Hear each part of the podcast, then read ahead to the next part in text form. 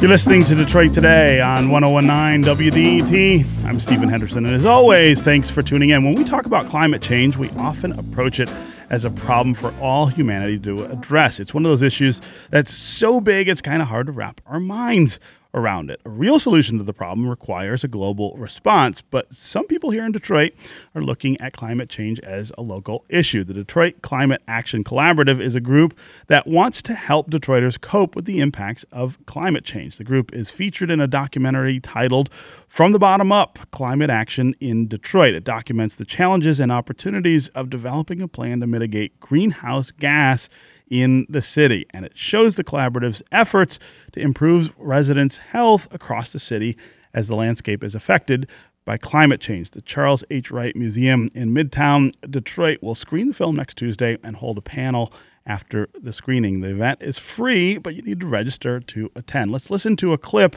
from the film. Here's Elaine Thomas talking about the change she's seen in weather in Detroit it's like every time it rains, I be thinking, oh man, is my basement gonna flood? It rains heavenly, you know. It, every it seems like every year it's getting worse and worse and worse because, like I said, we didn't have floods, and now we have floods.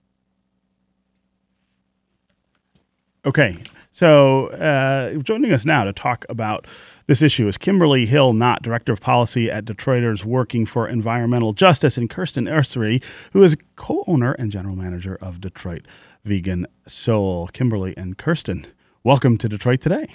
Thank you. Thank you. Yeah.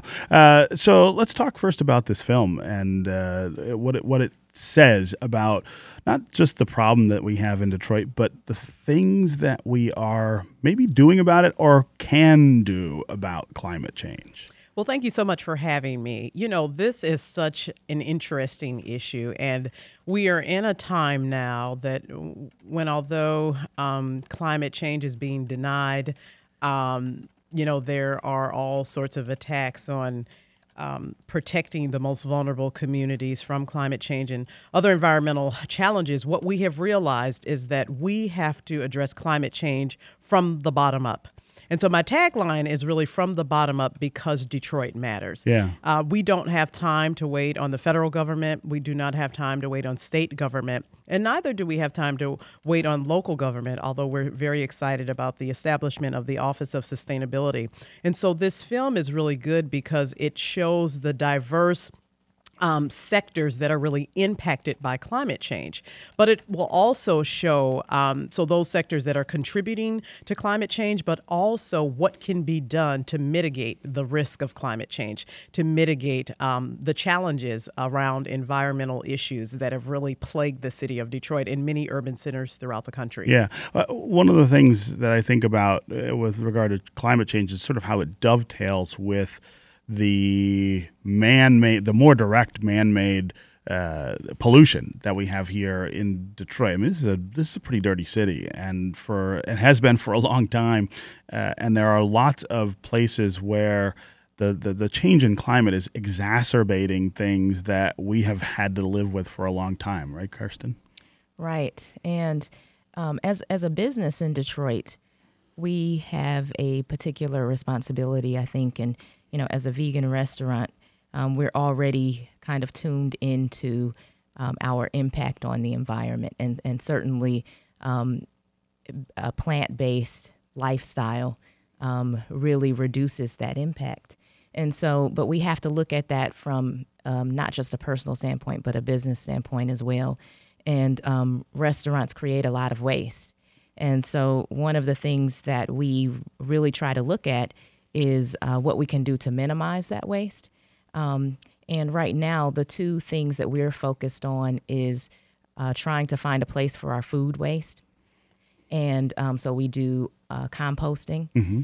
um, where we can kind of give that waste back to uh, local urban farms instead of putting that um, into the incinerator. In the incinerator, right? Yeah. yeah. Mm-hmm. Which then, is where it goes. I think a lot of right. folks don't really realize that, but that uh, the incinerator, which uh, is cleaner today, I guess, than it used to be, is still quite a dirty way to get rid of uh, waste. It is, and then you know, as as a restaurant, we do a lot of carry out, and so there's a lot of waste that's created um, that way as well. So we try to use biodegradable um, materials.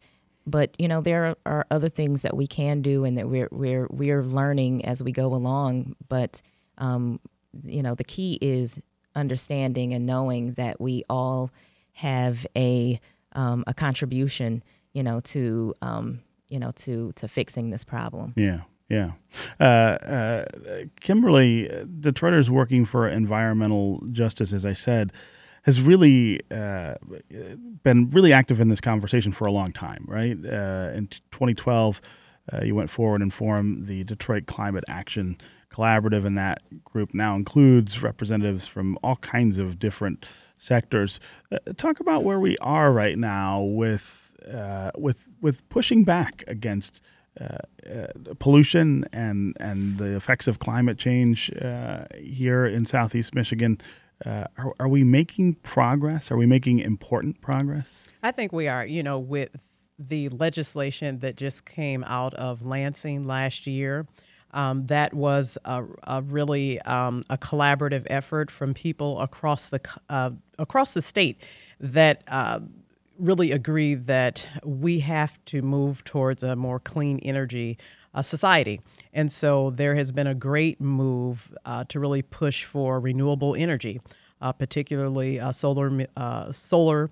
Uh, and wind. And so we're not only seeing it statewide, but we're certainly seeing it local as well. Um, you know there are uh, there will be legislation that is pushing for cleaner forms of energy. We expect there to be much more attention on uh, workforce development so that we can um, provide a pathway out of poverty through clean energy. Um, we're also seeing that more and more businesses are stepping up to the plate to acknowledge uh, the importance of developing strong sustainability plans. And one of the things that I tweeted was that market demand will trump Trumpism. Mm-hmm. And so I, I love that statement that I came up with because I believe that it's time for the business community in particular to really join forces with so many of us who have already been on the ground, particularly the residential community, to say enough is enough.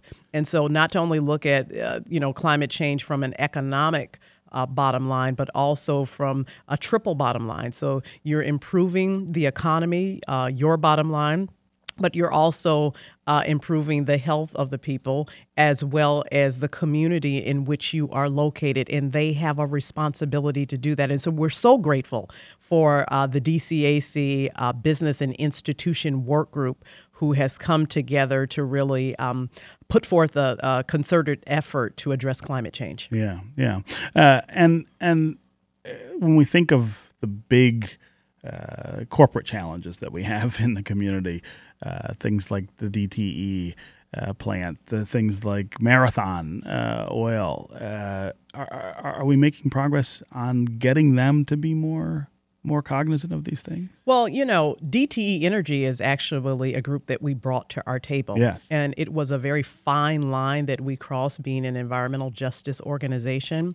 But our contention was that if these um, companies are contributing to the problem, they should also be contributing to the solution. And so we brought uh, DTE Energy, we brought Ford Motor Company, General Motors, Wayne State University, and others as part of our business and institution work group to talk about how they deal with climate change. Yeah. And my um, challenge for them and my push to them has always been you know, it's time for you to lead by example because we need to bring other businesses to the table. And so that's what we're doing. Yeah. Yeah, uh, Kirsten, you, you talked some about how your business tries to to deal with uh, you know being less of a having less of an impact on things like uh, like climate change. Are there other things? Uh, are there other things that that you see as opportunities for businesses, uh, small businesses like yours, to to make a difference? Absolutely. There's all kinds of small things that, that small businesses can do. Um, so, one of the things that we're looking at right now is um, just having or providing a reusable cup for you know we sell a lot of smoothies so mm-hmm. uh, providing a reusable cup so you know people aren't always you know throwing bring it back with you in right the trash yeah right um, you know reusable bags for carry out. Yeah. You know, so there are there are other, um, you know, just very tangible things Yeah. um, that that don't have to cost a lot. Um, that you know that a lot of small businesses can do. It's just about effort. Yeah. Right. Okay, Kimberly Hill Knott, Director of Policy at Detroiters Working for Environmental Justice. Kirsten Ussery, co-owner and general manager of Detroit Vegan Soul. Thank you for being here uh, on Detroit Today. Go ahead, Kimberly. Oh, I have one major announcement. Yes. And so we're talking about the climate action plan and climate uh, work that we've been doing, but we will be launching the climate action plan on Thursday, October 26th at 10 a.m. at a press conference at the North End Christian CDC. And so we hope that all of you can come. We'll have a, a great uh, list of speakers at the press conference as well as at our film. And so we're so excited about that. We'll have General Motors, a resident from Southwest Detroit, um, one of our climate ambassadors, Eddie Lester and Alessandra, and the University of Michigan and the city of Detroit. Yeah. Yeah, excellent. All right. Uh, thank you both for being here on Detroit Today. Thanks Thank for having us. Up next, we're going to have one of my favorite things an in studio performance from the Michigan Opera Theater. Stay with us on Detroit Today. Thank you.